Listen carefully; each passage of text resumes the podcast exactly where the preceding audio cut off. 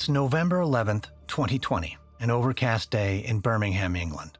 Outside, copper leaves cascade to the ground. A sense of impending renewal fills the air. Inside, Rob walks confidently into his home office and eases himself into a chair. It squeaks in protest, its cheap bearings grinding. Rob is the host of a podcast that, to his delight, has an audience. He's about to record a new episode, but it's not the anticipation of that which has him in such high spirits. Instead, Rob is looking forward to gloating. Meanwhile, merely some 15 miles away, Jamie puts down a razor. The impossibly youthful looking man risks a cautious glimpse into the mirror, casting his eyes and then his hands over his newly shaven jawline. Suddenly, Jamie's attention is wrenched from the mirror to his laptop. A Zoom alert brings him panicking into the present. He's forgotten his appointments. Rushing over to the laptop, Jamie clicks a key to accept the call. It's Rob calling. Jamie can see him in his office, his mouth moving, but no sound. Rob, Rob, Rob, you're still on mute. Rob gives a stricken look and fumbles for the keyboard. Uh, all right, is this working? Can you hear me now? Ah, there you are. So, what are we doing? Who are we doing? What's going on? Rob cracks a wry smile. It's the interview with Wicked Game tonight, Jamie. A moment of recognition bridges the miles between them both as they acknowledge the enormity of their situation. Their lives, and indeed the lives of their listeners, will never be the same again. My name's Lindsay Graham, and this is Totalus Rankium Election Special. Hello, and welcome to American Presidents Totalus Rankium. I am Jamie. And I'm Rob, and we are not ranking all of the presidents from uh, Washington to whichever one's the current one at the moment. Because now we are interviewing someone. This is a very unusual episode because we're not doing history. No. It's it's current affairs, Jamie. And when it comes to current affairs, uh, we figured we should probably get hold of some more of those genuine Americans that we sometimes manage to find. Yeah. And talk talk current affairs with them. And it is a privilege to to welcome back and to welcome a couple of people. Uh, first of all, we have Stephen, who has been on the show before. Um, uh, but we also have Lindsay Graham on as well. And well, I'll, I'll just pass it over to you guys. Um, why why did we choose you to talk to? Do you think? I have no earthly idea. uh, I, I'm presuming that you chose uh, Lindsay and, and myself because of our uh, fascination and obsession with American history and American politics. Look, and look, this is the, this is one of the last times I'm going to be I'm going to tolerate being confused with the senator. You're probably thinking you're talking to someone who knows something about U.S. government, but but look, I just have the same name. Yep, yep. not not that Lindsey Graham. A very different Lindsay Graham. Yeah, That'd I, quite the coup, wouldn't it? I, I probably should have pointed out at the start um, that this isn't Lindsey Graham, Lindsey Graham, but it's Lindsey Graham. Um, but I'm not sure that would have cleared anything up, to be honest. Um, it must be so hard online to be a Lindsey Graham right now. Yes, um, I can I can pretty much tell you without ever reading a newspaper or anything else about uh, of current events when the senator uh, has done something because my Twitter mentions blow up. Uh, it, uh, the past couple of days have been exquisite. I really enjoyed them. Um, the truth is, though, I do actually kind of enjoy it because um, the people who make the mistakes uh, are are mistake makers, and um, so they're so they're of a of an ilk that fall for things, and uh, I like to play along and poke and prod as much as possible. The only person I'd be confused with is the the scientist who came up with the third Boyle's law to do with gas. I mean, it's just not exciting. no, no- no one's no one's confusing me on Twitter. Well, I think that's very exciting. It's more exciting than mine. The only other Stephen Walters that I'm aware of is, I believe, a, a Christian songwriter, and, and I don't know that anybody's reaching out to him or me. So Do you have anyone, Jamie? Uh, there, apparently, it's a Canadian guy who invented some sort of engine for a boat. That's it. I, I will tell you, Stephen, I, I am uh, just Googled you, and I am really envious because Stephen Walters, you're all over the front page of your Google results. I, I have a I have a picture of you, voice actor. Uh, I know what movies you were in, involved. People also searched for. Um, you know, and uh, you've got a Wikipedia page. this is all, Lindsay. This is all my mother. She's she's responsible for all of Right. this. Um, what, what's interesting here, though, is there's a you've got uh, the third reference is is a is for Stephen Walters, the English actor.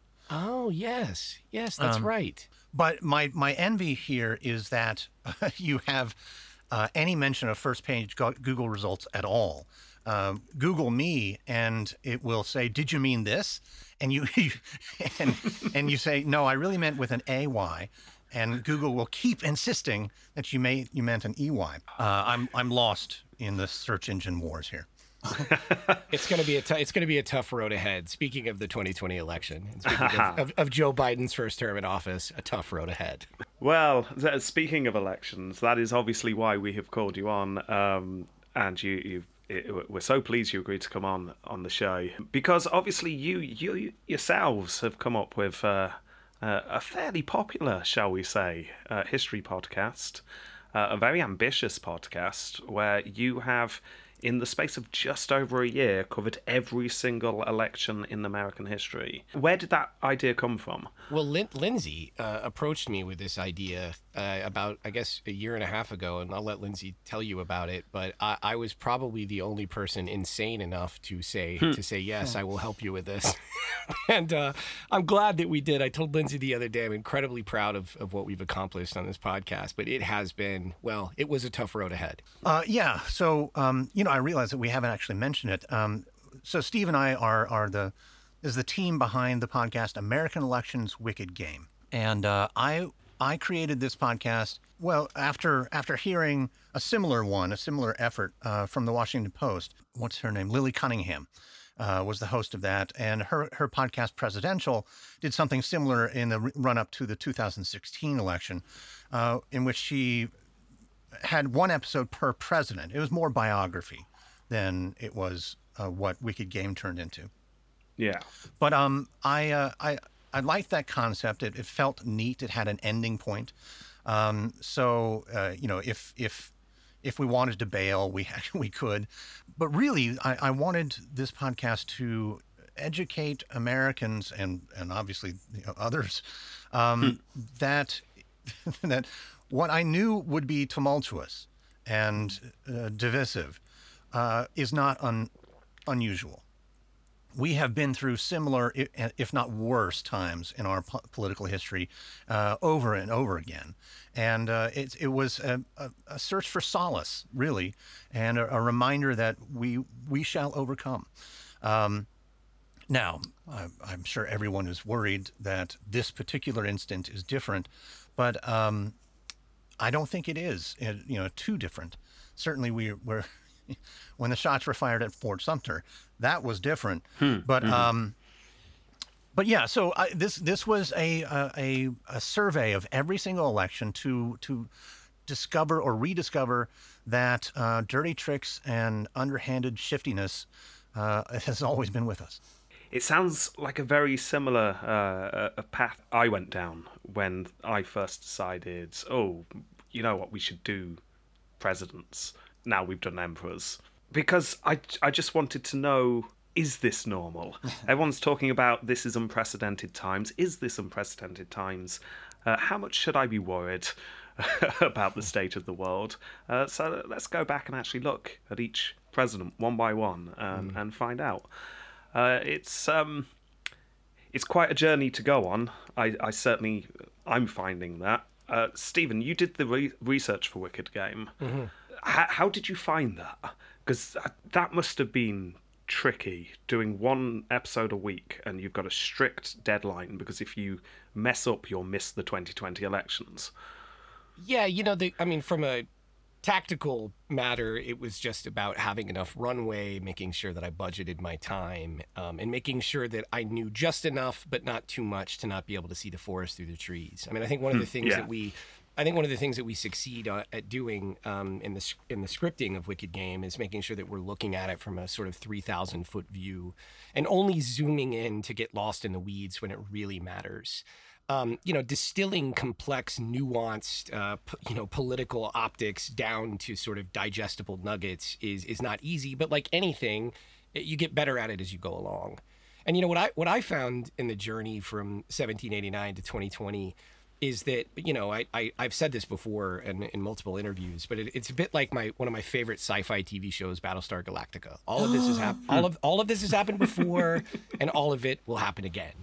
And that's So that, say we all. yeah, so say we all, indeed. And you know, it's like the Winston Churchill quote. This is sort of my driving force. This is really like if I had to sum up what my voice as a writer is in, in, in one quote, it would be the Winston Churchill quote: "Those who fail to learn from history are doomed to repeat it." And I think that that's that's really at the heart of most of my work as a playwright, as a screenwriter, as a TV writer, and as a podcast uh, creator. And that's that's sort of um, all of that is, has proven to be true as I've as I've made this this journey through history with Lindsay, which has been remarkable, terrifying. I mean, you mentioned earlier. You said, "Should we be should we be scared?" You know, um, uh, or or worried. I mean, I think about what's happening right now in the aftermath of the of the 2020 general election. I don't know. Um, I do think that there are things about what's happening right now that are unprecedented. Um, I don't know that we should be scared or worried, but I do think we should take it seriously. You know, I think when you see Yeah. the, the Secretary of State Mike Pompeo make the the comment that he made this week, um, I think you have to take that seriously. That's the Secretary of State of the United States of America. That's our chief diplomat, right? I mean, you have to take that seriously. When you see Trump cleaning house in the Department of Defense, I think you have to take that seriously. And whether what's motivating President Trump uh, right now, um, whether that is psychological, whether that's this is about his ego and his fear of losing and his inability to accept losing, or whether this is about an attempt to steal something, I think either way, we just have to take it seriously. Yeah, yeah, it's serious stuff, politics. Yeah, it is. So it's not something you should make a light-hearted, slight comedy show. Or, no, definitely not. Oh boy. Oh, well, go, going back to your, your research, Stephen. Uh, Sure. I know I found a sudden ramp up in, in information uh, as soon as you really hit the 1900s. You, you said trying to make sure you can see the woods through the trees. Uh, that's when I've started to find it much more tricky. Did was there any particular time in history that you covered that you found harder than others? Yeah, I think I mean the early elections are are difficult because you know it's it's just it's so distant from you know what we have today, and and yet the mechanics of the political electioneering and the you know uh, battles for power are very similar to what they are today. It's just that the system that these games, these wicked games, as John Adams called them, the system that they were happening inside of was just a little bit different. And and so I think that making the listener understand in a in a digestible way how that system was different was was a bit of a challenge. Um, but you know, in those early elections, you know, so everything pre Twelfth Amendment, you know, 1796 and 1800 in particular, it was wild. I mean, it was absolutely wild. In the election of 1796, the president and the vice president were from two different political factions. You know, and in the election of 1800, there was a tie, and it got kicked to the House of Representatives. And you know, I mean, it was a it was a complete and total disaster. Um, and so, you know, through that prism, what's happening right now doesn't seem unprecedented. You know, like the fact that we have a we you know we have this contested result if we're if we're going to be generous and call it that. Um, I, I think that's Yeah. I think that's a little bit too generous to the current occupant of 1600 Pennsylvania Avenue. That's just my opinion. Um, but certainly we have had these crises before. Um, I think what makes this one different, what makes 2020 different, is that the thing that Trump is doing has actually not happened before. You know, so this is only Yeah. the, if you think of it from a historical perspective, this is only the third election in American history that's happened on the heels of an impeachment, right? You know, we've got we've got the election of 1868. You know, Grant versus I guess Seymour. We've got the election of 2000, Bush versus Gore, and then we've got the election of 2020 all three of those elections have a lot of similarities and a lot of parallels and there's it's always there's no calm after the storm. There's there's chaos after the storm um, and each of them in their own unique ways uh, played themselves out in improbable ways. But there's a lot of there's a lot of parity between those three elections and a lot of similarities. Uh, particularly if you look at 2000 right? We had this very very close election. And there's no doubt this elect this election is close. I mean even though you know, Biden will likely win the popular vote by, you know, perhaps as many as 6 million, 7 million, right? When it's when all the votes are counted. From an electoral college perspective, it's very, very close. Um, just like the 2016 election, it's come down to, you know, what, 100,000 votes? I don't know the exact number right now, but it's going to be tight. Um, same thing in 2000. Um, except, you know, obviously in 2000 it came down to one state, Florida. Now we've got sort of Yeah. these these you know conflicting things happening in multiple states spread across the country. But it's just interesting the way that history repeats itself. Well, uh, talking of uh, history repeating itself, what and, and perhaps um, you, you'll both be able to answer this one. What is the most shocking thing that's come up in everything you've covered? Is there anything that's made you go, "Oh wow, I I wasn't aware of that," or actually that was a lot worse than I first thought it was? And also, uh, just to make it clear for our listeners, uh, Stephen, you, you're uh, the main researcher and writer.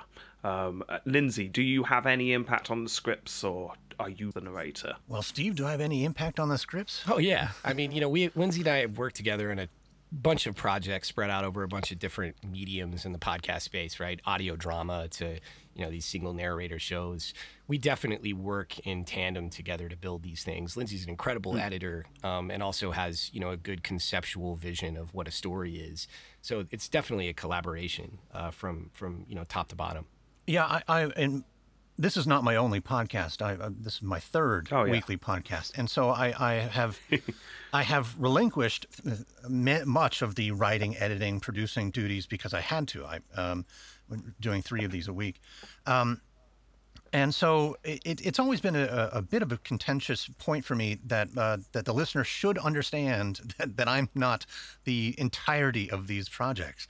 Um, Oftentimes, as the voice, as the narrator, um, I get uh, I'm I'm given the full credence and um, and I want to make it clear that no, I, I at this point I'm narrating, but I, I have long-standing partners like Steve, who we've gone through the process so much uh, prior, and uh, we've developed a rhythm, and we, and I think Steve understands me as uh, and and I understand his writing, um, so it's uh, there's been a few times in which uh, I've kicked something back because I didn't understand it. I think that's the biggest thing for me is um, I don't understand it, and it's that's not a factual problem. That's more of a uh, a, a story arc problem. Something will, yeah. will bump into me as like the, I, I lost the thread. I don't know where it's going or where uh, or, or what the connection is, and uh, so I'm I'm really just the the final check to make sure that, that this narrative works. I, I suppose, in a way, in Totalus Rankium, uh, that's your job, Jamie, in real time, rather than there being a script that can be kicked back if something isn't clear. That your job is to go. I have was- no idea what you're talking about. And I'll just ask lots of awkward questions. and then- yeah, yeah, So sorry, I've just realised it was a poor question. It came in two parts. Um, so I, I'll just go back to the uh, the original question, which uh, was: uh, Is there anything that you have covered uh, that really stood out as uh, shocking? Yes, I, I, I'll take that one. I, I think that the the biggest impact that this process has had on me is that it has confirmed my suspicion that a lot of the things that I was taught growing up. I'm from Texas. I'm one of those weird liberal Texans. I don't mind outing my I don't mind outing my political worldview. I'm a I'm, I'm a socially conscious liberal. Uh, you know, I, obviously issues of civil rights and justice and equality are at the core of my sort of political worldview. And I think that a lot of the narratives that were were taught uh, in school growing up, particularly in the South, but all across the states, tells what I call the sort of lost cause mythology version of history, which says that you know that says that the Civil War was primarily an economic matter and sort of kind of brushes slavery to the side and, and makes it sort of secondary, ancillary, or in a lot of cases non-existent, right? Wow. Um, and, and I think that the thing that's crystal clear to me now in my reading of history is that we are where we are today, this country in 2020, in large part because we never had true reconciliation in the aftermath of the Civil War. You know, the reasons that led us to the Civil War are plain. You know, the original sin of slavery was at the heart of that. But in the aftermath of the war, reconciliation never occurred. You know, John Wilkes Booth assassinating Abraham Lincoln, I believe, robbed the country of a real chance for reconciliation because his successor, as you, you guys, we talked about this, I mm-hmm. think, for an mm-hmm. entire episode, but Andrew Johnson was uniquely unsuited to bring the country together. Um, and, and, and It's a polite way of putting it. that's a very, very diplomatic way to put it. You know, you could also argue that it was not going to be a, an easy task, and that no matter who it was, that even Lincoln at the top of his game would have struggled. And I mm. think that's probably true. Similarly, I think, you know, if you look at the task before Joe Biden today, I mean, it's it's this is a deeply divided country, and those divisions, the the the roots of them, the seeds of them, happened during the Reconstruction era, and they're still with us today. This this you know divide between the you know elite and the working class, this this regional divide between you know north and south, south, the coastal states versus middle America. Um, you know the the class divides, the social divides, the racial divides. All those things are with us, and they can all be traced back to to the Reconstruction era or to the original sin of slavery. And that's, if I could give you that's both, been the biggest sorry. thing. No, no, please go ahead. I was gonna say if I could give you both a magic wand, what what would aid towards that being reconciled perhaps a little bit more? If I could go back in time and change something, Well, you sort of you, you hit on the sort of the Lincoln, you know, would it would have probably insurmountable. You would have had, you know, at least tried, at least gone part way to to achieving it. But even now in the future, is it something that you think that is the rift always going to be there, or is it something that could, with a little more pressure from one side or a little bit of relenting from another side, make it more flowy? I think it will. Always, I think the truth, the sad truth is, it's it's bleak, but I think it's always going to be there.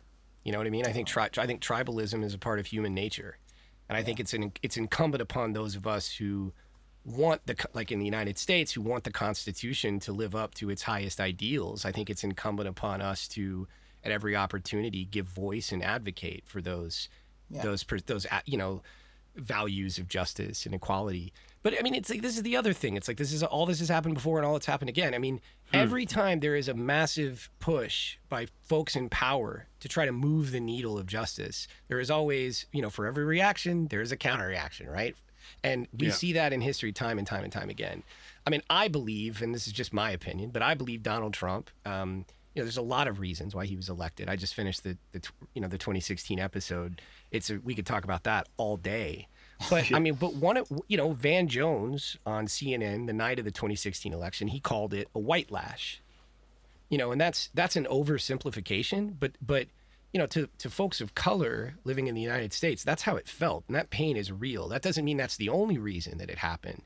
But Yeah. you know, in the wake of our first black president, we have who a person who is, in my opinion, the most detestable person to ever occupy the office, and one of the lowest individuals to ever walk the earth. I mean, I think I do not. I think Donald. I think Donald Trump is as bad as Andrew Johnson, if not worse. Don't hold back though. No, I, I won't. I'm I'm, pro- I'm probably on a list now, but I don't care.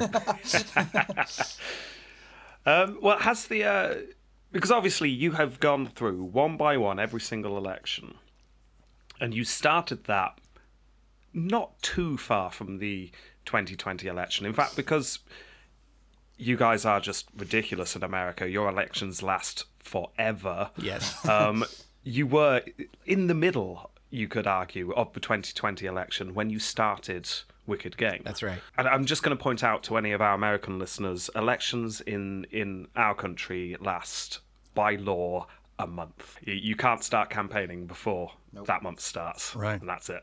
Yeah, it's it's so nice that we've got that. I never appreciated that until I got into American podca- politics. So I, I just wish they'd apply that to Christmas Christmas items you can buy in shops. yes, but yeah, going back to to the question. Um, so you you've gone through every single election, but you started in the middle of the 2020 build up. Did your views or opinions of the 2020 election change as you were doing the research, as you were putting this podcast together? You know, uh, 2020 has been a year, and um, yes, it has. and so uh, I, for me, it was a, um, should, you know, just a, a confirmation of the mission of the podcast. I mean, because really, we packed a lot into uh, into this year. Um, We had um, just about every single problem in of, of in America's history in this year, and uh, and so it was the the the project was just this fantastic mirror of our own moment. Um, and uh, so you know, the pandemic aside, which you know we we can also point to as something that we've gone through before, um, but th- just the strife and the and the and uh, the fight for racial equity. Um, so much has happened uh, in this year that we can point to throughout this process. So the question was, did did this year uh, affect the project? I would say the project affect my view of this year. Um, it just reinforced that although this is an extraordinary concentration of events in one year, that we've been through this before. Yeah, and and I think you know it's not for nothing. The 2020 election started on January 20th, 2017, which was Donald Trump's first day in office, and that, I don't. I mean, I mean that literally. He filed to run for reelection on his first day, so the election began on day one, and and now I believe if you look at what's happening in, you know, today in 2020 I think a lot of what Trump is up to right now is, you know, laying the groundwork potentially for him to start his own cable news network. I think that's why you're seeing him amp up the rhetoric that's anti Fox News. But also, I think a lot of the folks in the Republican Party, guys like Ted Cruz, they are already eyeing the 2024 election. So the oh, yeah. you know if the if the Republican consensus today is that Joe Biden is an illegitimate president, they're just starting the 2024 campaign before the 2020 election has been officially certified. Does that make sense? Yeah, yeah. It's it's just a, a continuous cycle, which I mean you do get in in any kind of uh, politics where you have elections. There will obviously be that continuous cycle, uh, but it really does seem to be ramped up to the max in American politics. It does. It makes me very Yeah. jealous uh, of of the system that, that, that y'all have. We uh we are Our, our in a much system certainly darker has its faults. yeah yeah. The electoral college is just a nonsense, uh, but we actually have something very similar. Yeah. It's the same as everything in life. It's just not quite as big or, or bombastic as the American version is.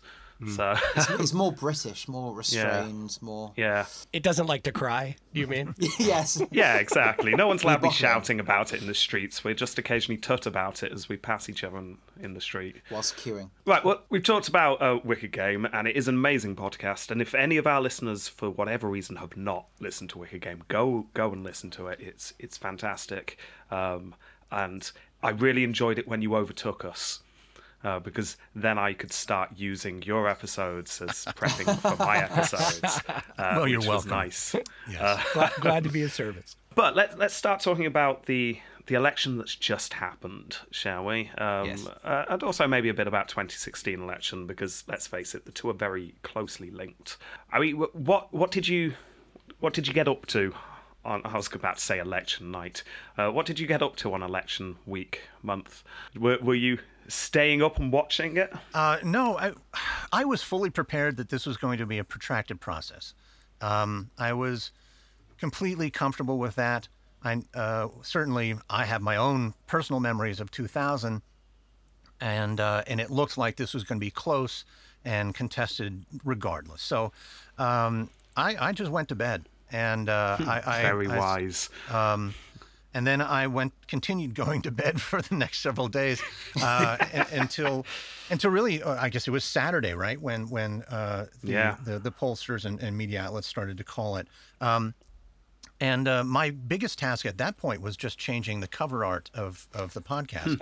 um, and uh, so, yeah, there, there was there's some satisfaction that I was able to do that timely. And then, of course, um, the the big question was what happens next, and I I, I had no no idea, absolutely no idea. Every day is is is completely fresh, a, a, a virgin field of unknownness, and uh, um, and I'm just astounded. I uh, uh, uh, I did the opposite. I did not sleep. I was glued to the television as I have been for the last four years, like a complete and total crazy person. and I am still. This is a nice respite from what I've I've been doing with my days, which is staring at the television in complete and total horror.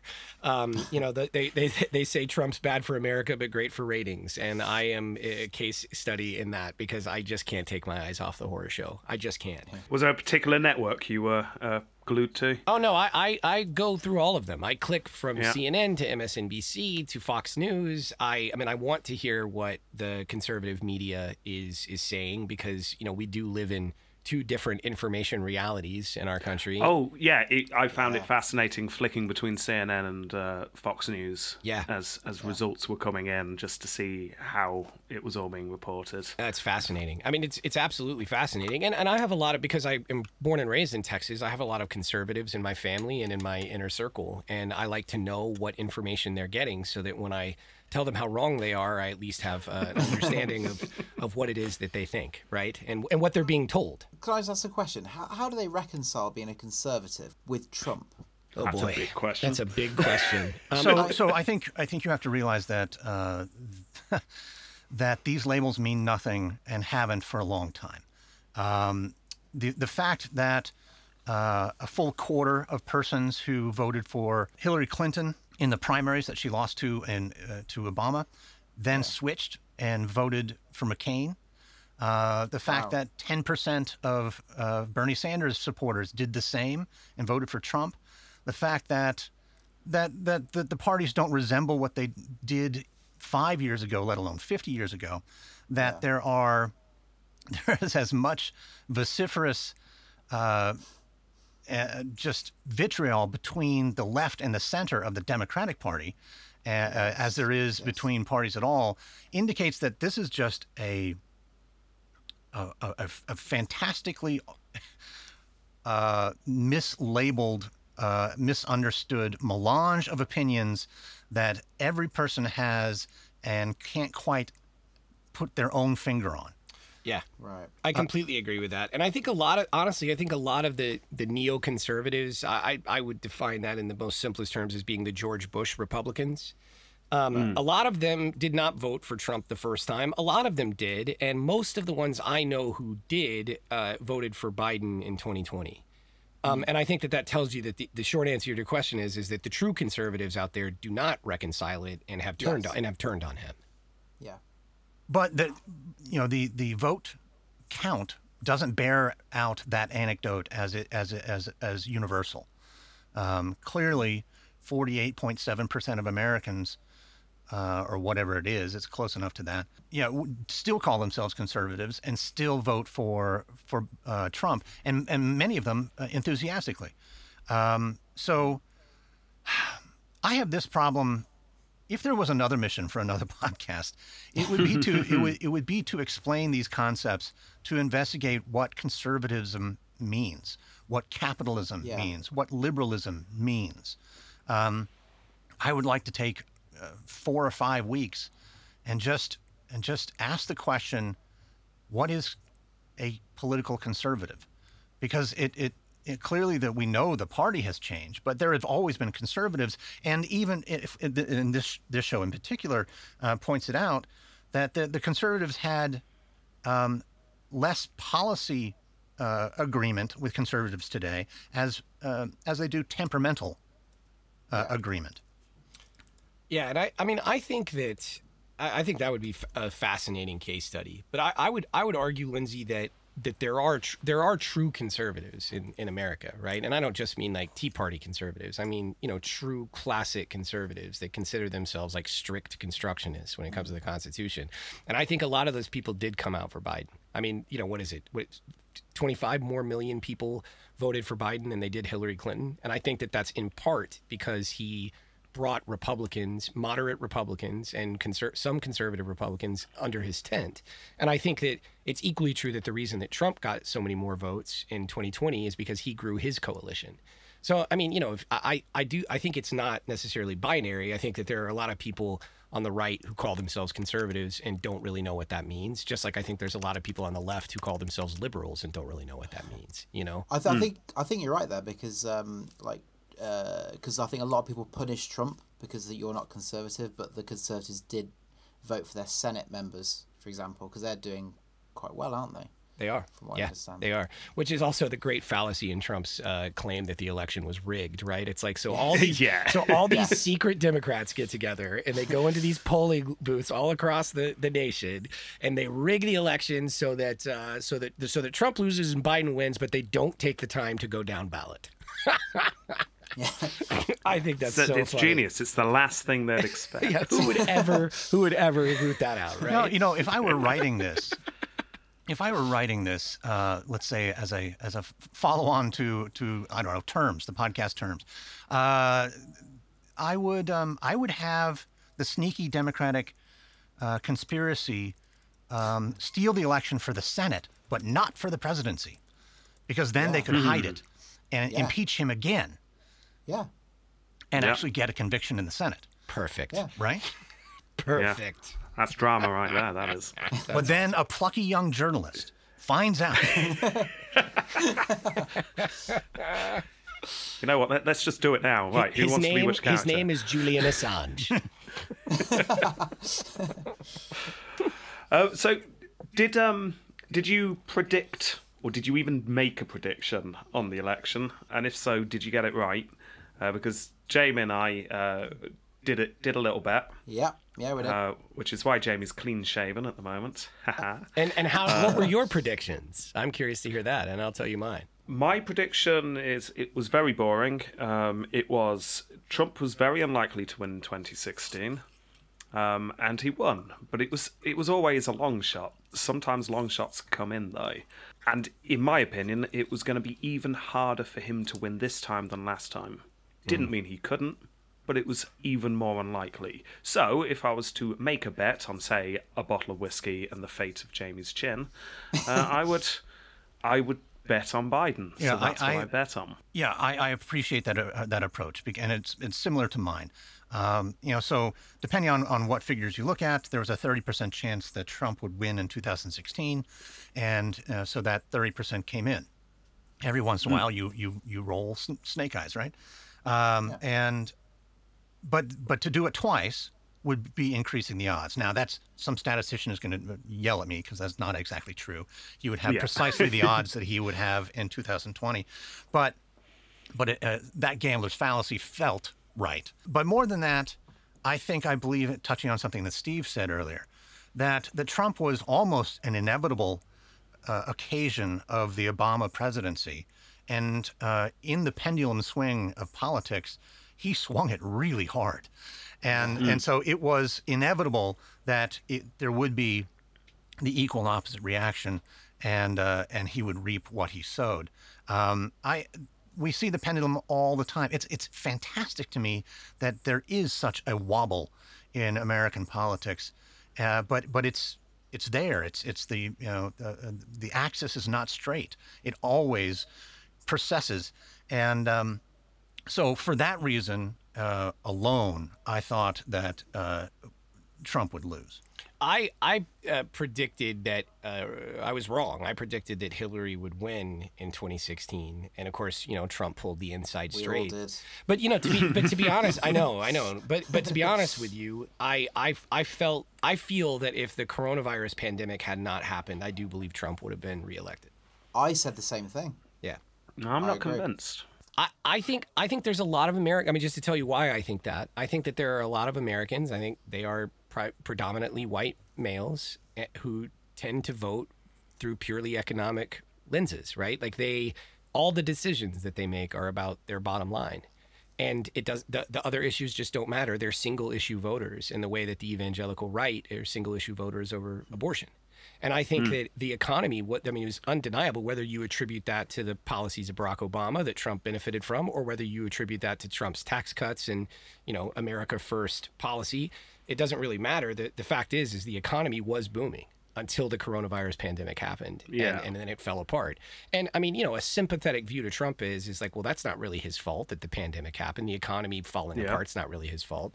The unsympath- unsympathetic view is the one that I take, which is that he could have kept the economy af- afloat had he, you know, used the powers of the presidency and the federal government to shore up the economy and protect the American worker and the small business owner during that time. But he chose not to. He chose to downplay the virus. He didn't know how to. Yeah, exactly. Yeah, I- I'd say that there's an argument that could be made though that um, coronavirus was so politicized Yeah. in America and Yeah. still is, uh, but in the lead up to the election in particular, that it became a political issue rather than a a medical one. As in, people took their sides based on who they were already going to vote for, Yeah. rather than seeing the virus as a reason to change votes. Mm. Now, obviously, you'd, you'd have to do a lot of research into these kind of things to see whether those statements hold up. you know when that but when that Woodward audio leaked, you know, of him talking about how deadly the virus was. I think that was back in February, and then saying that he deliberately chose to downplay it because he didn't want to panic the American people. I, I I I said to my dad, who you know, I said to him, I said, listen, if this if he gets reelected after this tape. Then he really can shoot someone on Fifth Avenue. Like he really can do anything. Oh, you, know, I didn't find it that damning. Oof, I did. One, it wasn't surprising. Two, um, I've Yeah. never been convinced that uh, that that President Trump does anything with um, with a lot of forethought, or or absorbs information and carries it with him uh, uh, to process later. He, I think, he was just parroting what happened and said what he was thinking in, the moment. Um, this seems to be his his methodology throughout. Um, he likes phrases, he picks them up, and uh, he uses them again uh, in in quick succession. He has no filter, uh, public, you know, publicly or privately, and um, and and no real ability to to be cautious in his thinking. Um, so so it was it was just par for the course. I don't even know that if he believed that the, the virus was dangerous, even though he said he he did, uh, and or understood it. I have no idea what this man actually thinks because uh, he proves over over again that he changes his mind too often. Um, And so, so uh, it wasn't damning to me because it, it was just more evidence of a person of an incautious thinker. Yeah, and I think that's the point I was trying to make is if people have already made up their mind on Trump, his reaction to the virus is not going to make that much of a difference. People either accept the way he is and are happy with it, or they're not. Uh, and yeah, the coronavirus is huge, and in every other country in the world, I think it is politically uh, shaking things up. Uh, I think Trump was better placed than most to be able to weather that storm because he's constantly in a storm. Uh, everything's always lashing around him. Yeah, So when and- something big comes up, he he just carried on. I mean, his is a narcissist logic, right? It's like, Yeah. as long as he is the subject of the conversation, it doesn't matter if it's good, bad, or indifferent. As long as he is at the core of the national conversation, he's happy. He wants to be in the spotlight. And that's, I think, very clinical of, of, of someone with a narcissistic personality dis- disorder, which I, I believe that he has. I just I just felt like that that tape mattered in the context of there being two 9/11s a week in terms hmm. of the amount of Americans who are dying. And Yeah. I, I just think I think that it did. I think that for for a lot of neoconservatives that I talk to, right, com- they they think of themselves as compassionate conservatives. You know, they remember that that feeling of of despair and unity in the wake of 9/11 and then they're watching on the news is that many Americans are dying doubly every week and then you have a president who's downplaying it ostensibly for political gain. I think that that was for mm. many of them the straw that broke the camel's back. Jamie, you you you thought Trump was going to win. Yes, I did. Why? I'll, I'll be honest. I, I don't think a lot like it, people don't listen to each other. What? uh, we don't hear why people. Um, why did you vote for Trump? Well, you're an idiot, and that entrenches people further.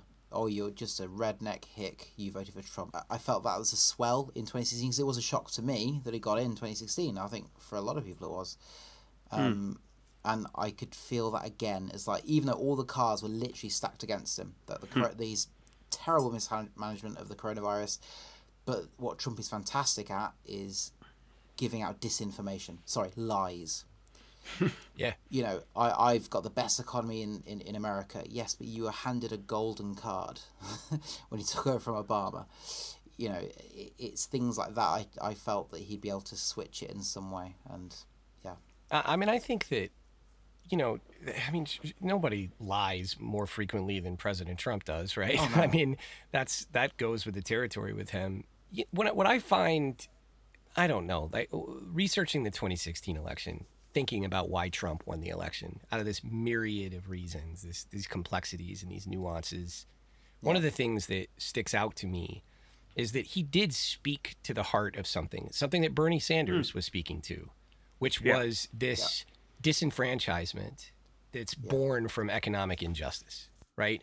These these work the working class of the US, particularly white working class in the middle parts of the country, in the Rust Belt primarily, but not exclusively, feeling that they've been left behind by the political system. So for them, it wasn't about Republicans or Democrats. It wasn't about conservative or liberal. It was just about, well, this guy's either what, our Molotov cocktail, or he's hmm. he's our con artist, right? He's our crook. You know, he's gonna fight for us. How much do you think is a problem that, and th- this really stood out to me when I was listening to your, your most recent episode. Uh, how much of a problem is it that in 2016 the race was almost Bush v. Clinton? Well, are you pointing at uh, you know just the, the existence of political dynasties? Yeah, yeah. And how much do you think that puts people off? I don't know. I mean, uh, you should ask all three Adamses. Yeah.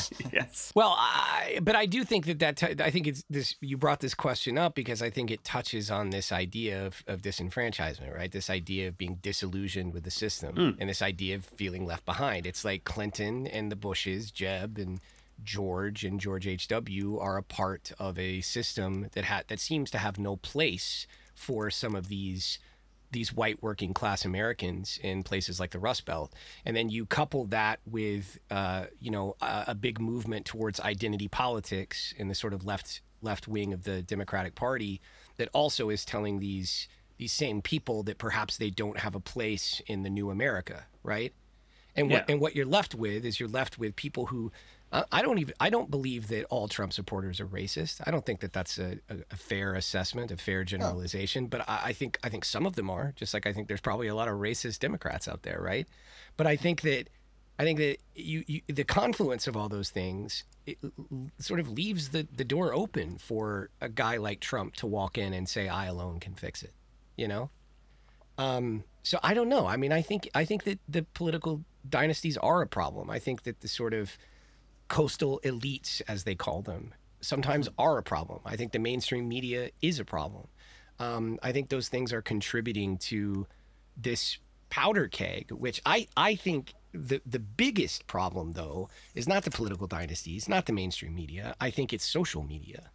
I think it's that we're living we're living in two separate information realities, and I, I think that that is going to be such. Um, I like I I I think I tweeted out one time. It's not surprising that America is a show. Um, I'm paraphrasing myself in a terrible way right now, but it's not surprising that America is a show because we were not evolved enough to have supercomputers in our pockets. You know, I- we, we don't know how to reckon with this No. I, I completely agree with that. Um, uh, we've we've outmarketed ourselves. I'm deeply suspicious of democracy as as a, a, a way to do anything. I, I kind of stick with with you know we're quoting Churchill a lot here, but um, you know that it's the the worst system except for all the rest.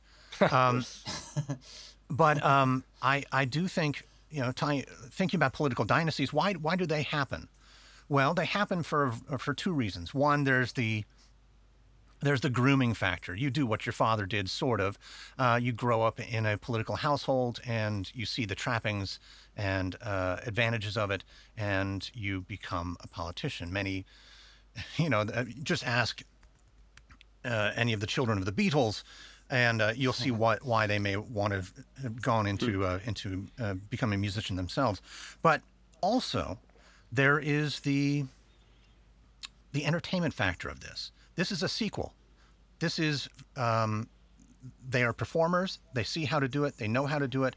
The family grooms them to do it. The audience expects them to do it, and um, they're comforted comforted with a reprisal of the role. Uh, it dynasties speak to the most dangerous portion of democracy, and that's a a, a blindness to the issues uh, uh, in favor of the packaging. Well, you can see why, because familiarity is comforting, isn't it? Oh yeah. yeah. I mean, there's there are probably I don't know why movie stars exist. There are so many very very talented actors, and yet you know there's probably 50, 50 movie stars. You know, uh, and even if there's 150, it doesn't really matter. Uh, a, a someone could really save a lot of money by not hiring Tom Cruise next time, It's generally a good idea. but it never happens. You, you, Stephen, you mentioned the country being divided at the moment. Yes. Uh, you hear this a lot. Uh, whilst I was watching the coverage of the election, it's every five minutes someone was talking about how divided the country was. Is this true? Do you think? Yes. Okay, Yes. next question. Right. but is the country more divided than it has been in the past based on everything you've covered in Wicked Game? Or do you think it's more a case of the divisions are just being broadcast louder? I think it's the I think it's the latter. I, I don't. I mean, I, I don't think there's an argument to be made that we are more divided today than we were during the Civil War, right? I mean, hmm. I think that's a preposterous argument. But I think it's that we're divided in a new way, and I think it's it's it's the amplification of the disinformation that's new, right? Disinformation is nothing new. Using the the the media, the press, is a weapon to attack your political opponents is nothing new. Spreading scurrilous lies and you know uh, exposing dirt and scandal on your political opponents has been going on since you know uh, Jefferson versus Adams in 1800. Right? It's it's there's there's nothing new under the sun. But what's new is the technology. What's new is the amplification, and these algorithms. I mean, you know, I, I love. I don't know if you guys have seen the Social Dilemma on Netflix. It's an incredible documentary. I think it's. I highly recommend that everybody watch it but that's what that's what it's speaking to, right? It's it's speaking to this idea that these algorithms are. I think there's a bit in the in the documentary where they say, you know, a tool is something that you set down on a table and you pick it up when you want to use it, right? But mm. social media, these algorithms are not tools. These algorithms are artificial intelligence. They're actually manipulating you, right? Because mm. you are in this feedback loop. If you're on Facebook, the stuff that's in your feed has been curated by a supercomputer to give you the thing that's going to cause you to engage with it, right? Whether that's I don't know, pictures of beautiful women or beautiful men, depending on your, your preference. Whether that is clickbait that's related to politics, whether that's clickbait related to conspiracy theories like QAnon, mm. whatever it is, it's going to give you more of it and you're going to keep clicking.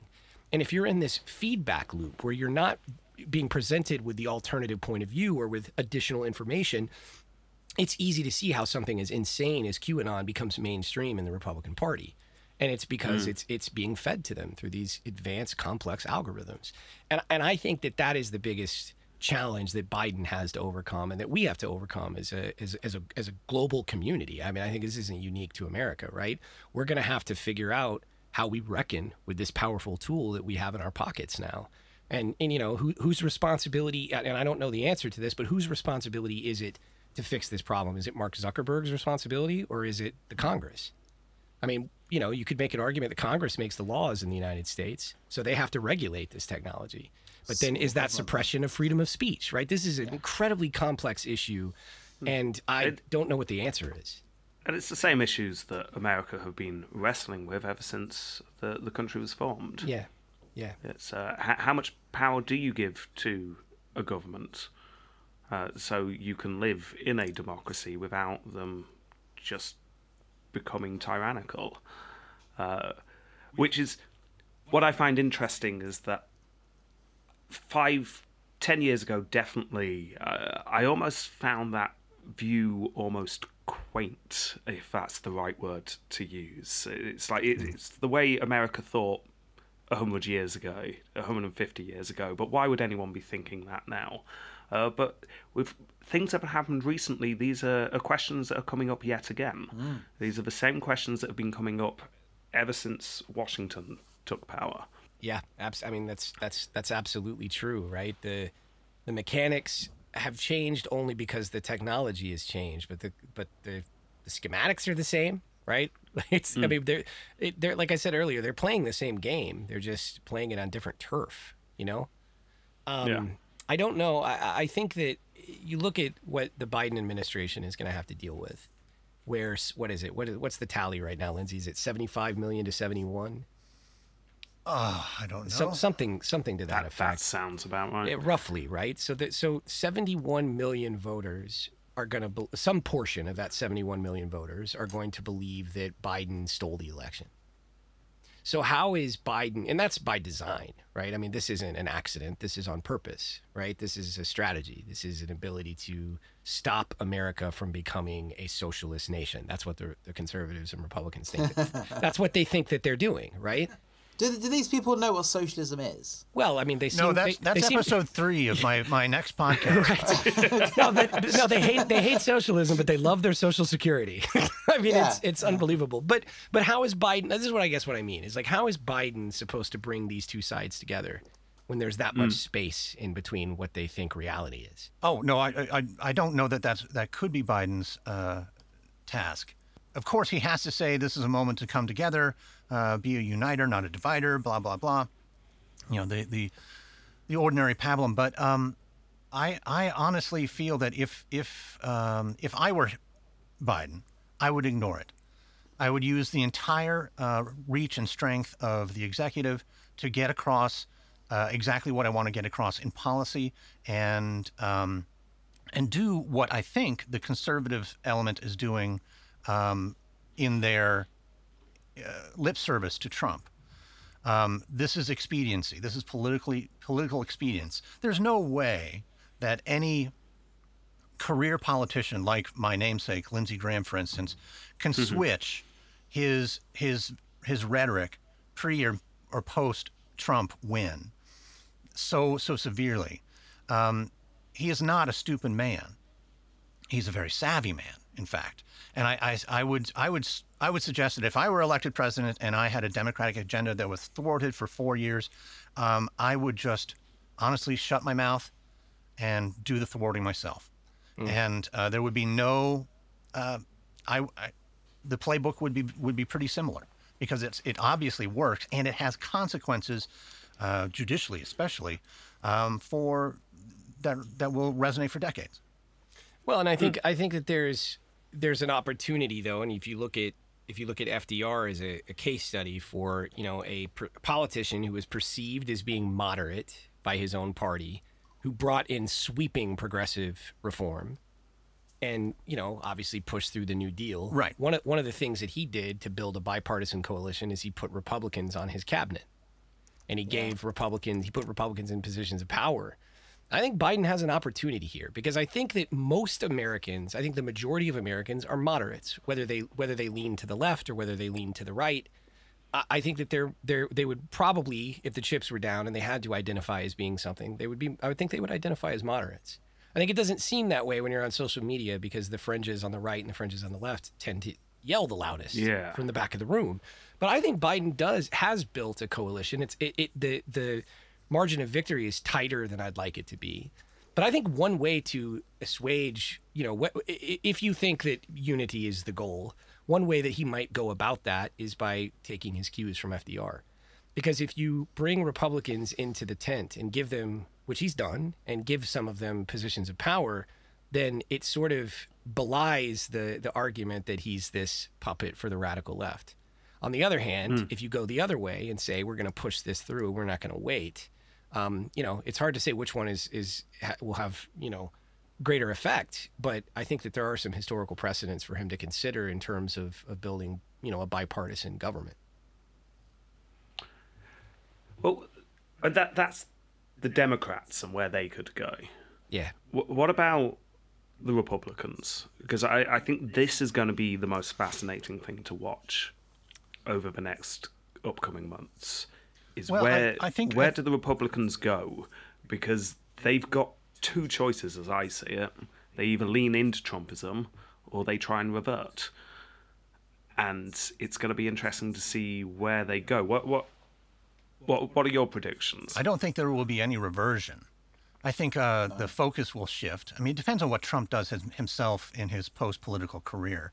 Uh, he cl- clearly carries with him some importance and a fan base of sorts, but but I also think that that fan base is fickle, and what what the Republicans have learned is that um, that they can do almost anything, um, which is kind of what I said uh, what I said about Biden.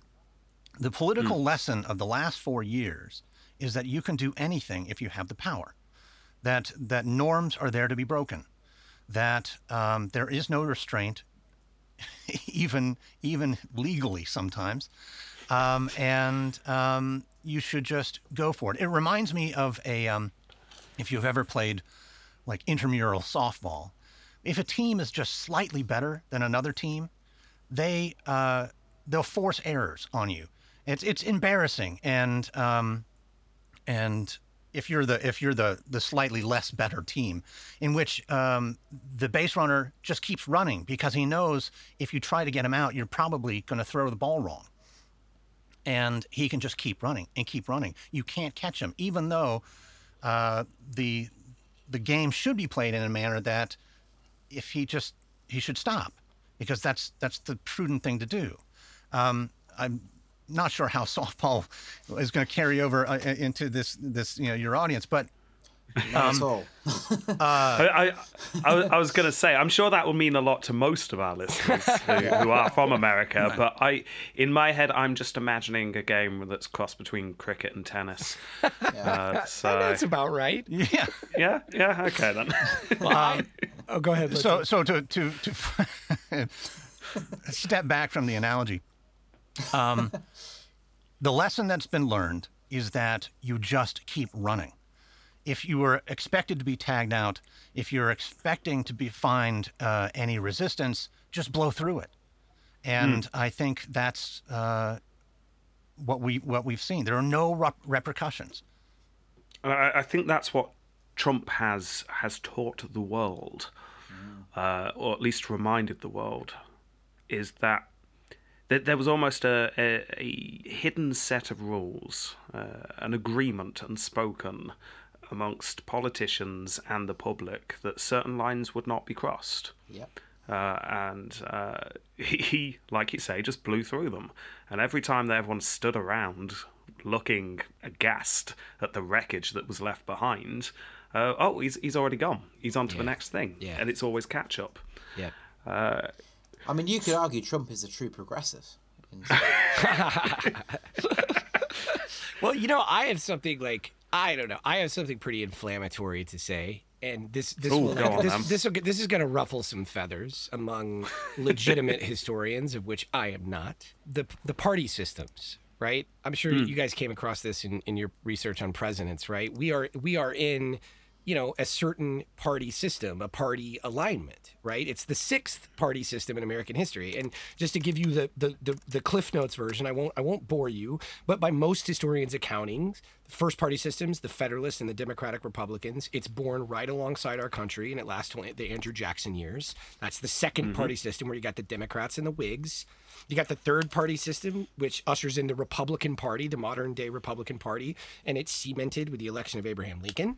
You got Teddy Roosevelt's accidental presidency in the wake of McKinley's assassination, brings us the fourth party system, which sees the growth of the progressive era. And then you've got, eh, you know, FDR's uh, ascendancy begins the fifth party system. And then in the 1960s, we have the modern day sixth party system. Right, and what what Yeah. there are like there are two things that are true about all of those shifts in the party systems is that they always happen in the middle of great internal division. This isn't surprising between the moderate factions and on the left, the progressive factions, and on the right, the conservative factions and the moderate factions. And those party realignments always happen with the rise of a transformational p- politician, usually a president, right? I just named a bunch of them. I believe, mm. and this is my inflammatory thing that's going to, you know, ruffle a lot of feathers. I believe that it's possible that we have reached the end of the sixth party system and that Donald Trump is going to be the president who ushered in a new political realignment. To go back to your original question about what's going to happen with the Republicans, I think this is part and parcel of what I'm saying. Just like on the left, the progressives and the moderates are literally at war with one another hmm. right now, right? You saw that in the Democratic primary in 2020. You saw that in the primary in 2016 between the moderates and the progressives, Bernie versus Hillary, you know, Bernie and Elizabeth Warren versus you know, Joe Biden and Pete Buttigieg, right? The establishment versus the progressives. On the right, they are having the exact same conversation. So the Republican Party is going to go basically is going to go one of two ways. It's going to go the way of Trumpism, likely, or the moderates in the party are going to try to wrest back control of the party. They're going to try to reestablish and root the Republican Party in its more traditional values. But I think that what's interesting is is that the the Bernie Sanders crowd, Lindsay mentioned this earlier, that after you know in the 2016 election, 10% of Bernie Sanders voted for Donald Trump. Bernie Sanders hmm. supporters voted for Trump. Well, why is that? That's because in the Venn diagram of Bernie Sanders' liberal populism and Donald Trump's what do you want to call it? Republican populism, conservative populism? I don't even know what you want to call it. But Trump. in- yeah, the Trumpism. In the Venn diagram of Bernie Sanders and Donald Trump, there there's a lot there in the center. There's a lot hmm. of American worker first policies and a lot of Yeah. free trade policies at the at the heart of that that Americans like. And I think it's very possible that we're going to see those Trump supporters who voted for him for economic purposes align with progressives on the left. I- know that that sounds that sounds hard to wrap your head around, but I think it's entirely possible. Well, I, I think the the way we discuss politics, uh, stemming from the French Revolution, with uh, left wing and right wing, is so embedded now that we do see it as just a single axis scale, Yeah. and it's obviously more complex than that. Yes. Uh, it's a sphere, right? get- yeah, yeah. You, you see things moving all over the place. And I, I remember uh, reading uh, after the 26th election, uh, speculating why on earth would any Bernie supporter vote for Trump? But it's it's like you say, there there are things that line up here. if you don't like the way the country's being ran by the same people with the same names, if someone can come along and say, I will do it differently, that was Bernie's message, but that was also Trump's message. Yeah, I mean, if you're a u- if you're a union factory worker in the Rust Belt, who are you going to vote for? Are you going to vote for a globalist, or are you going to vote for somebody who's saying that they're going to bring factories back Hmm. to your city? I mean, you know what I mean? Like, you got to feed your family. There's nobody else going to take Yeah. care of you. That's where that's coming from. It's not purely race. It wasn't purely sexism in 2016. There is a there is a thing there that he spoke to that made him uniquely suited to win that election. And I mean, you could talk about Hillary's pluses and minuses until you're blue in the face, but that thing is still going to be there. I think the only person that could have beat Trump in 2016 was Joe Biden. Because he speaks to that community, right? I mean, that's why he Yeah, won yeah. Pennsylvania. He he's he is from there. That's where he came up. That's where he cut his teeth, and he has a special Yeah. connection to the to the folks in the Rust Belt. They trust Joe Biden because he's he's been there for, as Trump likes to say, 47 years. Well, shall we shall we make some bold predictions rather than yeah. sweeping generalizations, shall we? Let's Uh, do it. Before we end, who is going to run for president in 2024 for both parties? Who wants to go first? Uh, um, well, th- we have to. We have to. s- First, we have to decide if, if Biden is going to uh, elect to run himself. He's the oldest elected uh, uh, Yeah. president to begin with, and I I don't know. And he's already shown a, a, a, personal reluctance to to run in. Um, Hasn't he said that? You'll just do one term. Uh, No, I don't know that he's promised it at all. But I think it's a very, it's, you know, it's something that has to be considered. I I wouldn't be surprised if if uh, given the shape of the nation, let's let's say that let's say that the ship is righted, uh, however you you feel or Biden feels it should have been, and uh, and then he'd be at that point 80, eight, what 81 years old. Anyone? Yeah. Yes. Yeah. Um, so he opted out of an election cycle because uh, of family tragedy. He might opt out of an election cycle because he's just he's just tired. Um, Makes sense. uh, so so that's the the first question, and I I don't know. I don't think it depends on the uh, the circumstances, but I would I would say if the if the s- state of the country uh, is good, and um, then I I wouldn't be surprised if he if he bows out. I I'll make I'll make my prediction. Are you ready? Go on. Em. I think in 2024 that it's possible that we will see our first female president. I think it will either be Kamala Harris or Ivanka Trump. Wow. Do you, so you you're you are predicting a full Trump takeover Yeah, I, of the Republican Party then? I, I, I, I- yes. I mean, I think it's already happened. Like, like you look at Ted Cruz, right? Ted Cruz wants to be president, and he's mm-hmm. already sort of like, you know, lay, setting up the dominoes for that to happen. And you hear Ted Cruz defending Trump on the Sunday talk shows. He's doing that because he knows that to to win the nomination in 2024, he's going to have to at least pay lip service to Trumpism. You know, I mean, you got to remember that at the Republican convention in 2016, Ted Cruz didn't endorse Donald Trump. And just Yeah, like and just yeah. like our Lindsey Graham's namesake, he has now become a sycophant to the president, right? And mm-hmm. and and so I mean he's gonna have to keep giving lip service to Trumpism, whether he believes it at his core or not. And I believe that Ted Cruz does not. Um, but I, I mean, I don't. I hope that didn't sound like I said something favorable about Ted Cruz. I wouldn't want that to be the case. Um, but, but I think, I mean, I think that there is going to be a big battle. I think we're going to have a crowded Republican field in 2024, um, and I think it's very likely to be Kamala uh, on the on the left. Um, but I actually don't know who it is. But I do think that Ivanka could very well be our first female president. I think if anybody out there doesn't think Don Jr. is going to run for president, and doesn't think Ivanka is going to run for president, and doesn't think Matt Gaetz is going to run for president, then they're not paying attention. Do, do you think there's a chance that Trump Jr. and Ivanka both run? Oh, a Oh, ticket wow. like a Trump Trump ticket, Trump squared. Oh, I was thinking against Oh. each other, but now that's against even each more other. terrifying. Oh my god. Make America great again, again, again. yeah. I mean, do you think? Are you suggesting that Ivanka would run, try to be a Democrat? No, no, no. Sorry, in the primaries. Oh, in the Um, primary. oh yeah. God, that would be delightful. I would just, I would relish every minute of that. But, No, I don't know. But, I mean, I don't know if, if Ivanka really has presidential ambitions, but I think she has ambition for power and wealth. Mm-hmm. So, I mean, I don't think it would be surprising to see her kind of become a more palatable kind of Ronald Reagan-y version of her of her dad. I mean, there there was a, a report. I think it's about a year into Trump's presidency where Ivanka was saying she wanted to be the first female president. Um, I but, think she has I mean, the best chance of any woman on the planet right now. Really? Oh yeah. I, I mean, see. I just think uh, Trump's rise was so quick mm. uh, that the demise could be just as swift. Uh, the the fact that it's it's Trumpism, um, everything's built around Trump. It's all around his name, but it's and people talk about it being his name, but it's not his name. It's him. It's him as a person. If you take Donald Trump out the equation, can someone fill those shoes? Mm. Uh, uh, yeah, and I, I, genuinely don't know the answer like it, to that. Like I'm it's not a, like it's a couldn't. like it's a cult of personality. It's absolutely a cult of yeah. personality, and and um, as you know, the question of, of whether Trumpism will will continue is probably a question of what happens to Trump, and will Trump continue? The the Republican Party, I think, I've stated and we've hinted at, um, has discovered the lack of consequences and the breaking of the power of breaking yeah. norms. Um, that will certainly continue. Um, mm-hmm. But who will be the standard bearer uh, uh, is is completely uncertain. I mean, there are legal and financial consequences facing Trump right now that that just could mm. pull him completely out of circulation, quite literally. Um, and so there there needs to be that vacuum needs to be filled.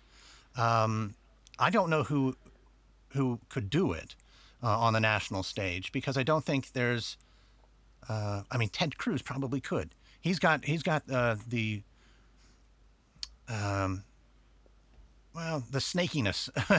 yeah, I, was going to say it's something about the eyes, isn't it? Yeah, slitheriness. well, he, he he does it with a straight face and a believable yeah. straight face. Yeah, yeah. Um, if you if he says something, um, you know, it's it's not it's it doesn't appear to be as fork tongued as it obviously is. Mm. Um, so, anyways, my my thought is Trumpism has to be renamed because Trump is probably going away, and I'm I'm startled that uh, uh, uh, Ivanka is a serious consideration in your mind, Steve. But um, I see why. But uh, she doesn't have she's not enough Trump to to pull it mm. off. You know, she's a, a a wand diplomat of Trumpism and not the firebrand she needs to be. I have something nice to. I'll say something nice about Ted Cruz. I think that that guy's brilliant. I oh, mean, he's I, super smart. I think he's. I think it's potentially pure evil, but I think he's. but I think he's. I think he's brilliant, and I think that if anybody could get it done, he can. You know, he he to me seems like he could keep the Trump coalition and the neoconservative coalition together. You know? Oh yeah, he he'd be able to achieve everything that Trump achieved uh, with his eyes shut and without people hating him for it. Uh, I I genuinely think he'd do a lot better job. Because uh, he's a politician was... with a Trump mindset. Yeah, absolutely. Well, yeah, and, and yeah. don't forget that he grew a beard, so he's likable now.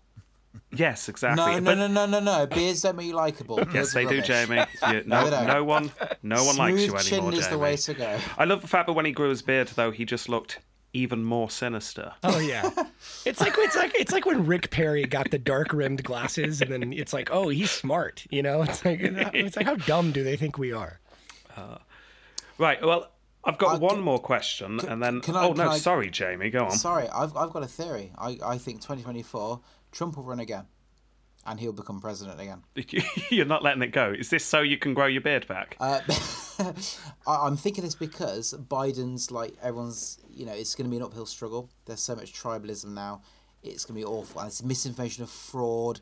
I think the other side will rally behind that and go, yes, no, you're right. It's going to be four years to churn that around the system, implant itself in social media, and I think Trump will run again. I think Trump will be president in 2024. I, I think the biggest challenge that Trump will face is not even all the legal problems that are about to hit him. If you, and it really uh, stood out, uh, again, listening to your latest Wicked Game episode, if you just listen to Trump from four years ago and now listen to him, yeah. There is a marked difference there. I mean, the presidency ages everyone. Of course it does. It, it's stressful, even if you do it like Trump did it. Um, I, I, I'm not convinced that he it will be up to, for it in four years' time. I mean, as much as I, am going to say he'll be 77 in four years' time, and who would be president at 77, I, I kind of gets blown out the water slightly. Uh, but I mean, it's uh, the the fact is he's he's getting on now. Um, I, yeah, there might be some support there, but I also don't think he liked being president. No, I don't think he did at all. I don't think he expected it. I think he wanted his network. I mean, I think the Trump network yeah, yeah. is what he wanted. And I hope, you know, I mean, like, I think it could do a lot of damage, but I also think if it keeps him out of the White House, I say go for it, you know? say what you want on your channel. Knock yourself out. Uh, you know, the, the thing about it, I, I just don't trust any any theory of, of Trump that, uh, that ascribes to him any sort of competence. Um, so, uh, of course. The, the idea that he can start and successfully run a, a media network, um, he's not he's not a Murdoch. He's not a Turner. He doesn't he doesn't have the wiles the wiles to do this. You can't bully an audience of millions like you can in a closed room, you know, real estate deal. And uh, yeah. and so I, I just I just don't think I don't think any any theory that says that he's um, he's got a master plan. I don't buy it. No, I, I, I second that. I think the only plan that Trump has is to try to keep people talking about him. I think, and look at us, we're doing it right now. I mean, I think that mm-hmm. that's the one. Like, and I don't think that that's, you know, I don't know that there's strategy behind it. I don't know that there's forethought behind it. I think it's probably motivated by just narcissism. But I think he's he does do a good job of it. I mean, he knows how to keep himself at the center of the conversation. But That's what a, better way than to apply for presidency in 2024? So, so straight away, it's like, yeah, I'm running again. Sure.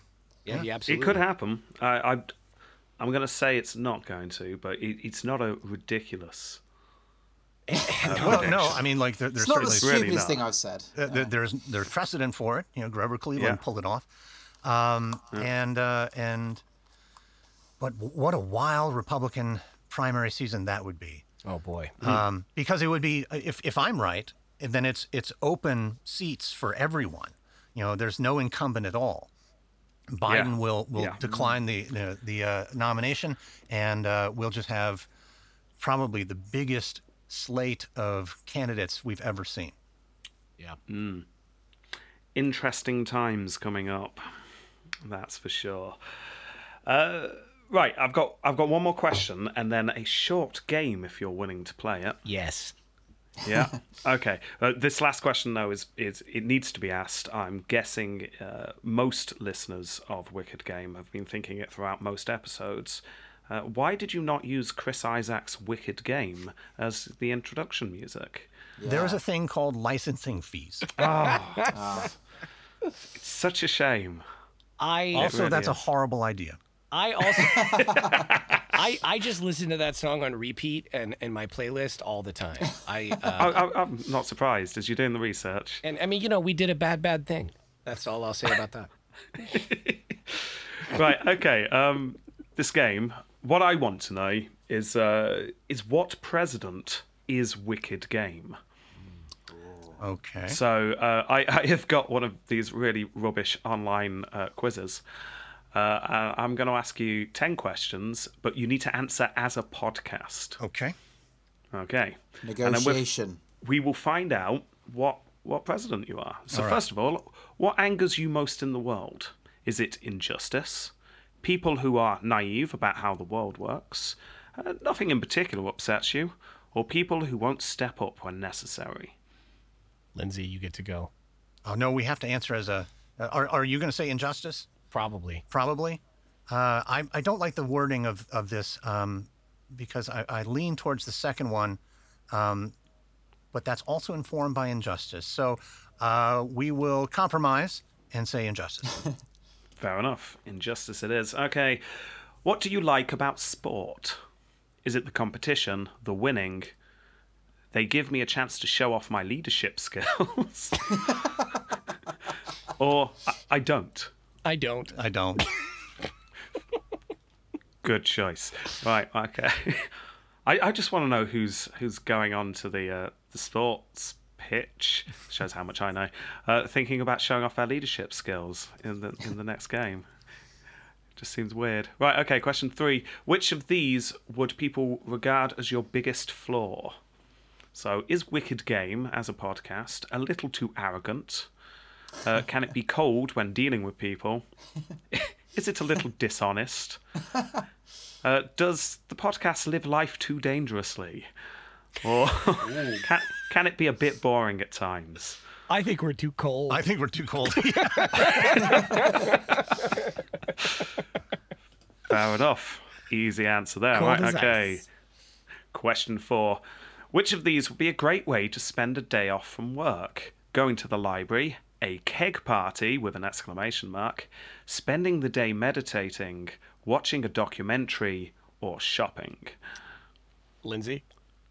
well, I've, okay. So here's the thing: if if I went to a keg party, that would kind of indicate I'm allowed to go to a keg party, and the pandemic's over.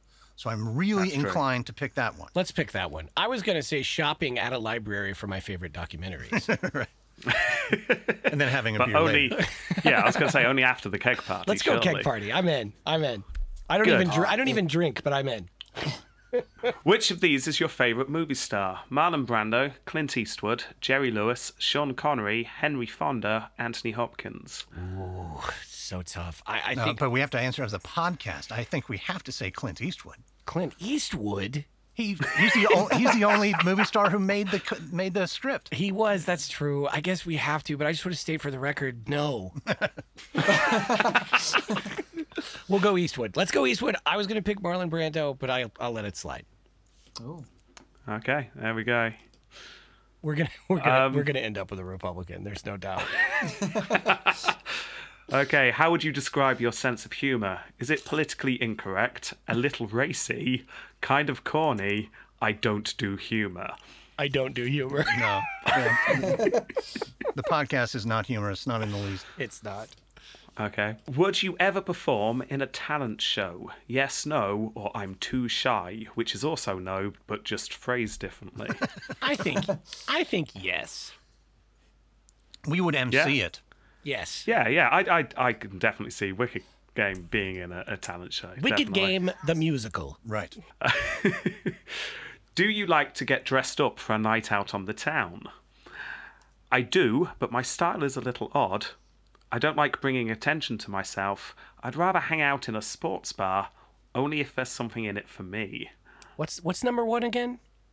I do, but my style is a little odd. Oh, I don't know if that's I don't know, Lindsay. do What- you what's- wear what's- feathers?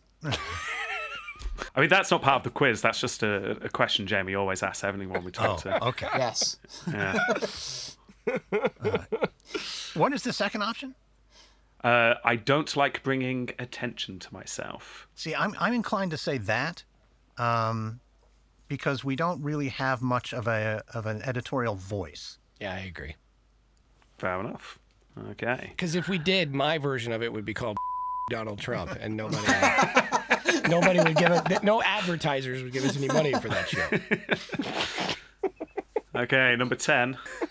Where would you like to retire? So, I mean, the podcast's coming to an end now, uh, at least the episodes you planned are. So, where, where's the podcast going next? Is it Las Vegas, a quiet town in the Midwest, some someplace exotic like the jungle, or somewhere on the West Coast?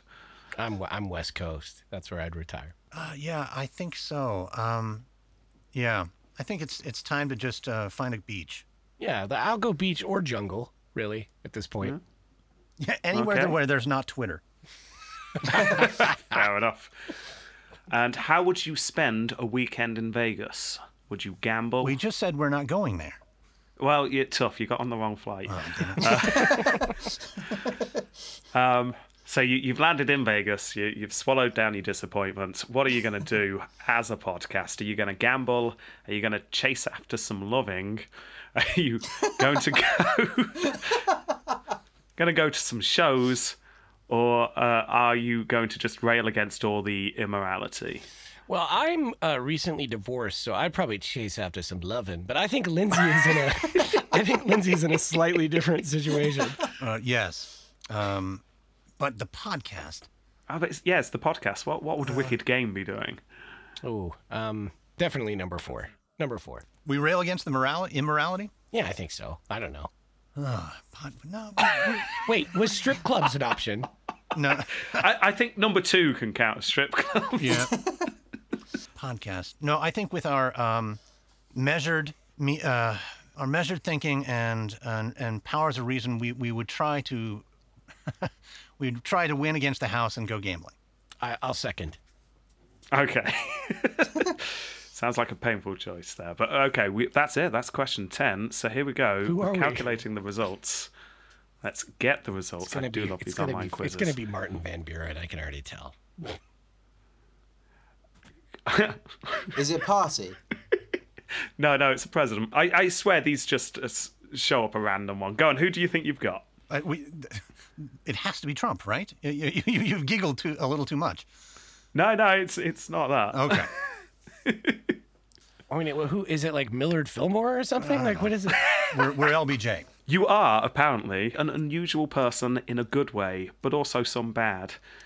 You stick to your beliefs no matter how unpopular they are, and you have a strong sense of morality and you refuse to let anyone pull you away from what you believe. You are, of course, Abraham Lincoln. Oh. Oh. oh, That's that's so much better than what I was thinking you were about to say. Uh, You could do a lot worse than Yeah, picking yeah. Lincoln, but Uh, you're you know, right. when you I were think Republican. of when I think of gambling keg parties, I, I do think of Abraham Lincoln. Yeah, that's the Exactly. first place I, I mean, it's that's why he was so grumpy during the war so much. It's, it's, it was the hangovers. That's yeah. That's why he was so blue. Yeah. so there you go. You can officially put that in Wicked Game now. You can announce that you are Abraham Lincoln. We are as, Abraham Lincoln. As a podcast, which is great. Uh, before we go, what what is the future uh, of Wicked Game? Because uh, obviously you've got one more very important episode coming up. Oh, do we? Oh, Lord help us. Gosh.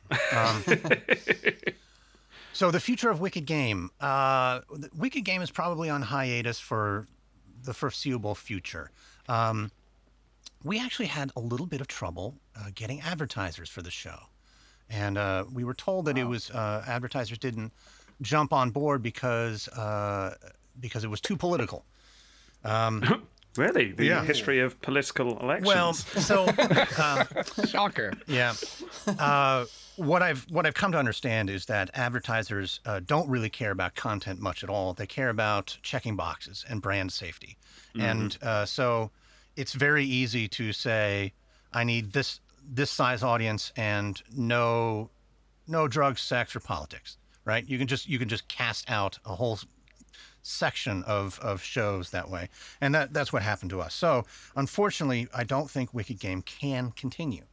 Um, uh, so we're, we're switching gears, and uh, uh, I'm, I'm glad to be continue to continue to be working with Steve on a new podcast uh, coming out this January uh, on Wondery. Um, I think we've come down, come up with a title. Are we allowed to say?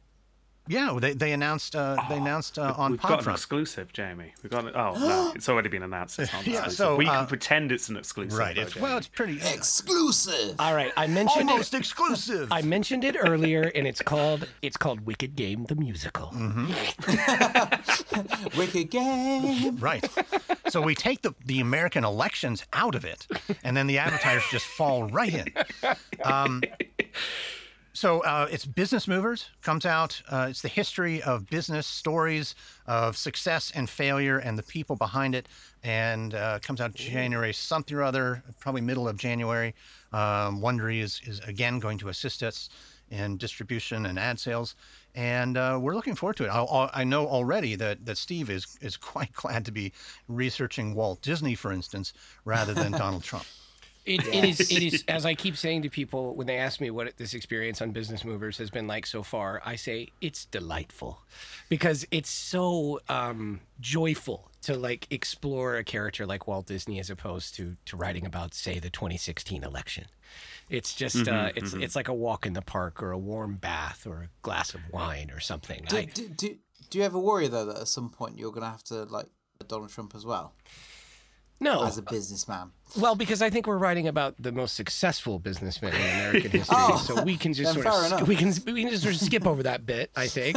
Uh, I hope I'm not speaking too soon. I definitely think I know the feeling with uh, the idea of a warm bath. It- it- After a while of just researching president after president, you really do feel like you you just need to go and have a shower and do something easy and refreshing. you really do. Well, thank you very very much for for coming on our show. Uh, it, it's been great just just generally chatting about the election, which obviously it's big news and. Uh, yeah, it's been interesting talking about current affairs instead of history for once, which is good. Uh, so thank you for coming on. Well, thank you for having us. Thanks for having us. Uh, well, where, where can we download you? Well, uh, it, it, will be coming out in January, and it should be discoverable in any of your favorite pod players. Uh, just search for Business Movers, um, or probably you can sign up for a Wondery newsletter and have it shipped right into your inbox when it when it comes out. Fantastic. Great. Okay, then. Well, thank you very much for coming on. Um, and uh, all that we need to say then is goodbye. Goodbye. Goodbye.